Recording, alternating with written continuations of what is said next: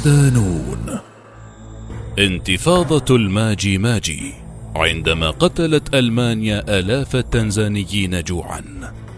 مقال لعائد عميرة ضمن ملف ألمانيا الاستعمارية.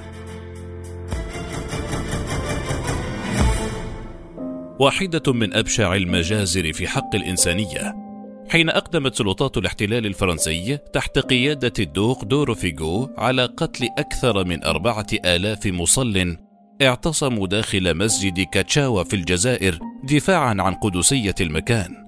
وذلك في الثامن عشر من ديسمبر كانون الأول 1832 تفنن الفرنسيون آنذاك في قتل آلاف الجزائريين داخل المسجد ومحيطه ومزقوا القرآن الكريم وأحرقوه على الملأ. في مشهد يحاكي ما حصل في بغداد عندما أحرق هولاك مكتبة بغداد إثر احتلالها في القرن الثالث عشر الميلادي. في مسعى منهم لضرب كل ما يمت بصلة للشريعة الإسلامية والقضاء على مقومات الجزائر. أما في تشاد ففي يوم الخامس عشر من نوفمبر تشرين الثاني 1917 جمع المستعمر الفرنسي ما يقارب 400 عالم دين وزعيم محلي في مدينة أبشة بإقليم واداي وقضى عليهم ذبحا بدم بارد مرة واحدة. ودفن هؤلاء العلماء في مقبرة جماعية بمنطقة أم كامل وهو وادي داخل أبشة والمقبرة موجودة حتى الآن. كان اللقاء معدا ظاهريا للحديث عن إدارة البلاد تحت الحكم الفرنسي وكيفية تصريف شؤونها إلا أن المستعمر الفرنسي كان يبطن الشر إذ أراد من خلال هذه المجزرة التي بقيت راسخة في الذاكرة الجماعية تحت اسم مجزرة كبكب امتلاك المعرفة والسلطة الروحية في المنطقة وترسيخ سلطته بشكل أفضل. فالنخبة الفكرية والدينية كانت ستكون حجر عثرة أمام مساعيها لإدخال البعثات المسيحية وفرض نظام الوصاية على سكان البلاد. هذه لمحة بسيطة عن مجازر سلطات فرنسا الاستعمارية بحق الشعوب الإفريقية التي احتلتها طيلة أكثر من قرن. لكن هذه المجازر لم تكن حكرا على الفرنسيين فقط إذ نفستها باقي الإمبراطوريات الاستعمارية في ذلك. لم تكن المنافسة بين المستعمرين الأوروبيين على مسالك التجارة فقط وإنما على بشاعة التنكيل بشعوب القارة الإفريقية أيضا ولنا في المستعمر الألماني مثال على ذلك. فما من أرض دخلها وعلى قلتها إلا وارتكب فيها مجازر كبرى بقيت خالدة في أذهان الأفارقة إلى الآن. فرضت ألمانيا نظاما عنيفا في مستعمراتها الجديدة من أجل السيطرة على السكان بما في ذلك سياسة قتل الملوك الذين قاوموا الاحتلال وأنشأت أنظمة وحشية في كثير من الأحيان لفرض حكمها دون أن تراعي الأهالي وحقوقهم. ضرائب واستعباد. عززت ألمانيا قبضتها على العديد من المستعمرات الإفريقية في ثمانينيات القرن التاسع عشر من ذلك شرق إفريقيا الألمانية تنزانيا ورواندا وبوروندي وجزء من موزمبيق فضلا عن جنوب غرب إفريقيا الألمانية ناميبيا الحالية والكاميرون وتوغولاند المقسمة اليوم بين غانا وتوغو. كانت الحملات العسكرية الألمانية مكلفة في حين أن الدخل المأمول من المستعمرات كان أقل بكثير من التوقعات. ولتغيير ذلك فرضت السلطات الاستعمارية في شرق إفريقيا الألمانية ضريبة الكوخ عام 1898 ثم ضريبة الرأس كمصدر دائم للدخل. في حال لم يتمكن الفرد من دفع مبلغ الضريبة فقد كانت تستغله من خلال العمل القسري في حقول الزراعة التي انتشرت في أماكن واسعة من المنطقة خاصة في مزارع القطن من أجل تلبية الحاجة الهائلة للعمال في هذه المزارع الحكومية المخصصة للتصدير في حين كانت حقول الأهالي بورا سخرت ألمانيا عددا كبيرا من الأهالي في تنزانيا لبناء الطرق والسكك الحديدية وإنجاز مختلف المهام الأخرى لتلبية حاجيات المستعمر الألماني والمستوطنين في تلك المنطقة وحتى يحصلوا على العائدات المالية التي من شأنها جاءوا إلى تلك البقاع. كان لهذه السياسات الألمانية الاستعمارية آثار خطيرة على حياة السكان الأصليين، إذ بدأ النسيج الاجتماعي للمجتمع يتغير بسرعة، إذ سرعان ما تغيرت الأدوار الاجتماعية للرجال والنساء لمجاراة احتياجات المجتمعات، فقد أجبر الرجال على ترك منازلهم للعمل في الحقول، ما اضطر النساء لتولي بعض مهامهم لتسديد حاجيات العائلة، لكنهن لم يقدرن على ذلك ما أثقل كاهلهن وتسبب في ضرر كبير للعائلات خاصة الأطفال وهو ما زاد من نقمة الأهالي ضد المستعمر الألماني.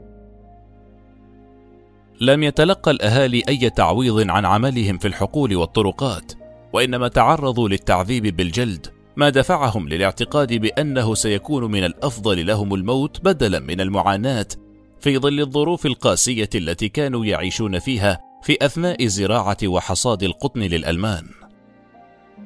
دفعت هذه الأوضاع الأهالي إلى القيام بالعديد من الانتفاضات فقد سجلت الفترة بين 1891 و 1905 عدة انتفاضات إقليمية في شرق إفريقيا ضد المستعمر الألماني، ووقعت معارك كثيرة بين السكان المحليين وما يسمى قوة الحماية في شرق إفريقيا الألمانية.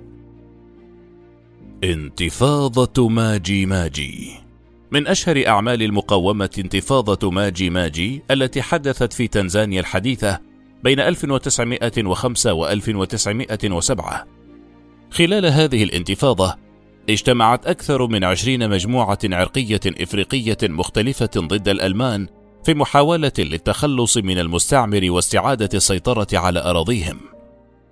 كانت الهجمات الأولى في يوليو تموز 1905 موجهة ضد جميع ممثلي النظام الاستعماري خاصة حقول القطن وبدأها أفراد من شعب ماتومبي إذ توجهوا حاملين الرماح والسهام إلى سامانجا ودمروا محصول القطن ومركزا تجاريا هناك. نتيجة ذلك انضمت أعداد كبيرة من السكان من جنوب المستعمرة إلى المقاومة بغض النظر عن الاختلافات اللغوية والدينية والثقافية والسياسية. وكان هذا الأمر أول مثال مهم للتعاون بين الأعراق في المعركة ضد السيطره الاستعمارية. تقول بعض المراجع إن السكان الأصليين لجأوا إلى السحر لطرد المستعمرين الألمان. إذ ادعى أحد السكان يسمي نفسه بوكيرو اسمه كينجي كايتل ناغوالي أن لديه شرابا مقدسا يفترض أن يصد الرصاص الألماني ويحوله إلى ماء. وكان في الواقع عبارة عن ماء ماجي بلغة السواحلية مخلوطا بزيت الخروع وبذور الدخن. بدأ أتباع بوكيرو الذين زاد عددهم بهذا السائل الجديد انتفاضة ضد المستعمر. أصبحت تعرف لاحقا باسم انتفاضة ماجي ماجي وفي البداية هاجموا مواقع استيطانية صغيرة وألحقوا أضرارا بمصانع القطن وسرعان ما تم القبض على بوكيرو وشنقه بتهمة الخيانة. شنق بوكيرو زاد من قوة الانتفاضة وتمت مهاجمة الحاميات الألمانية في جميع أنحاء المستعمرة وتدمير بعضها. ما دفع الكونت جوستاف أدولف فون غودزن حاكم شرق إفريقيا الألمانية لطلب تعزيزات من الجيش فعلى عكس توقعاته لم يكن من السهل قمع الانتفاضة إذ اعتقد جوستاف أدولف فون غودزن في البداية أنه كان يتعامل فقط مع الاضطرابات المحلية التي يمكن قمعها بسرعة بموارد الإدارة الاستعمارية الخاصة. لكن بعد بضعة أسابيع فقط كان عليه أن يعترف بأن انتفاضة ماجي ماجي اتخذت طابع النضال الوطني ضد الحكم الأجنبي. كما كتب في مذكراته عن الفترة التي قضاها في شرق إفريقيا الألمانية التي نشرت عام 1909 كان على الإدارة الاستعمارية التي كان عدد أفرادها 2300 جندي وضابط شرطة محليين فقط تحت قيادة 200 ضابط وضابط صف ألماني أن تطلب الدعم العسكري والمالي من الحكومة المركزية في برلين وباقي المستعمرات.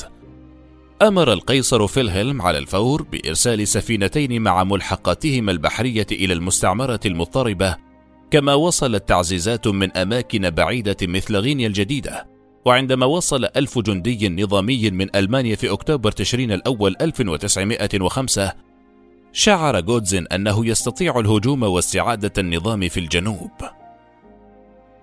قمع الثورة. عوضا عن انتهاج سياسة دبلوماسية والتعامل مع الأهالي الغاضبين بسلمية فضل الألمان اعتماد سياسة القوة وبطريقة غير محدودة للقضاء على ثورة أهالي الشرق الإفريقي. وما إن وصلت التعزيزات إلى المنطقة حتى بدأ الهجوم وقمعت قوات الإمبراطورية الألمانية ثورة ماجي ماجي وأبادت الثوار واستخدمت القوة النارية بشكل إجرامي لتفريق هجمات سكان البلاد الأصليين. ودمرت القرى والمحاصيل وصادرت المواد الغذائية الأخرى التي يستخدمها المنتفضون.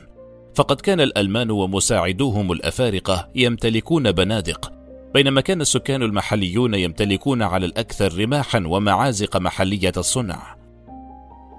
قتل العديد من السكان الأصليين الذين وقعوا في أيدي القوات الاستعمارية فيما حكم على عدد كبير منهم بسنوات من الأشغال الشاقة والعمل القسري لدى المصالح الألمانية وذلك في مسعى للاستفادة منهم وتخويف باقي السكان. خلال سنة 1906 استعاد الألمان السيطرة الكاملة تقريبا على المستعمرة بعد إبادة معظم الأهالي الغاضبين على سياسات الاستعمار وتم الإعلان عن نهاية الحرب رسميا في الثامن عشر من فبراير شباط 1907 وانتهى القتال الأخير في سنة 1908 قدرت الحكومة الاستعمارية عدد ضحايا عملياته الإجرامية بخمسة وسبعين ألف شخص فيما تفترض تقديرات اليوم أن نحو ثلث السكان ما يقارب 250 ألفا إلى 300 ألف شخص قتلوا نتيجة هذه الحرب وعواقبها المباشرة غالبيتهم بسبب المجاعة. سياسة الأرض المحروقة. تسببت القوات الألمانية عمدا في حدوث مجاعة كبيرة كجزء من قمع انتفاضة السكان الأصليين. فقد اختار جوستاف أدولف فون جودزن اتباع سياسة تجويع الأهالي للقضاء على انتفاضتهم وبث الرعب في باقي سكان المستعمرات الألمانية المنتشرة في أماكن كثيرة من القارة الإفريقية. في سنة 1905 كتب أحد قادة القوات الألمانية في المستعمرة الكابتن وانجنهايم إلى فون جودزن قائلا: فقط الجوع والعوز يمكن أن يؤدي إلى الاستسلام النهائي. وستظل الأعمال العسكرية وحدها مجرد قطرة في محيط. نتجت المجاعة إلى حد كبير عن سياسة الأرض المحروقة التي دعا إليها جوستاف أدولف فون غوتزن إذ قام الجنود الألمان المدججين بالسلاح بالقضاء عمدا على مصادر الغذاء للأهالي الثائرين وذلك لإضعافهم والحد من تحركاتهم. وقع شعب تنجنيق ضحية للأسلحة الحديثة والأعداد الهائلة للقوات الألمانية وسياسة الأرض المحروقة التي تم اعتمادها في ذلك الوقت. ما أدى إلى إبادة شعوب بأكملها. فبعد عمليات الإبادة هذه وصف جنوب أوساجارا بأنه غير مأهول بالسكان على الإطلاق وفقدت أوفيدوندا نصف إجمالي سكانها.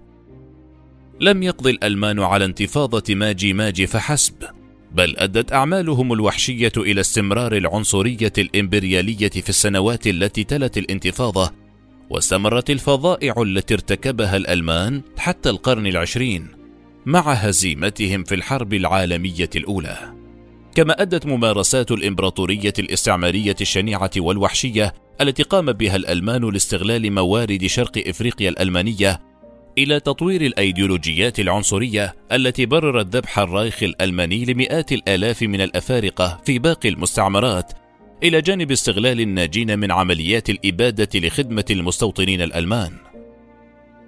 استغل الألمان عدم وجود عوامل خارجية في ذلك الوقت لوقف الفظائع الاستعمارية ضد سكان البلاد الأصليين، إذ كان يعتقد على نطاق واسع أن القانون الدولي غير قابل للتطبيق على مجموعة من الأشخاص يعتقد العالم الغربي أنهم قابلون للاستعباد، وهو ما أدى إلى ارتفاع أعداد الضحايا. الأكثر مأساوية أن الناجين رأوا أراضيهم القديمة تغطيها الغابات والحياة البرية، ودخلت الأفيال لأول مرة المنطقة، وجلبت هذه الحيوانات البرية معها المرض، وساهمت إلى جانب المجاعة في حدوث وفيات كثيرة. فلم يخسر شعب تنجنيق معركتهم لاستعادة الاستقلال فحسب، بل خسروا معركتهم الطويلة مع الطبيعة أيضًا. لم تنجح انتفاضة ماجي ماجي في نهاية المطاف إلا أنها كانت محاولة شجاعة نحو التحرير وأصبحت فيما بعد مصدر إلهام للمقاتلين من أجل الحرية في القرن العشرين الذين دعوا إلى وحدة مماثلة بين الأعراق في أثناء نضالهم ضد الحكم الاستعماري الأوروبي.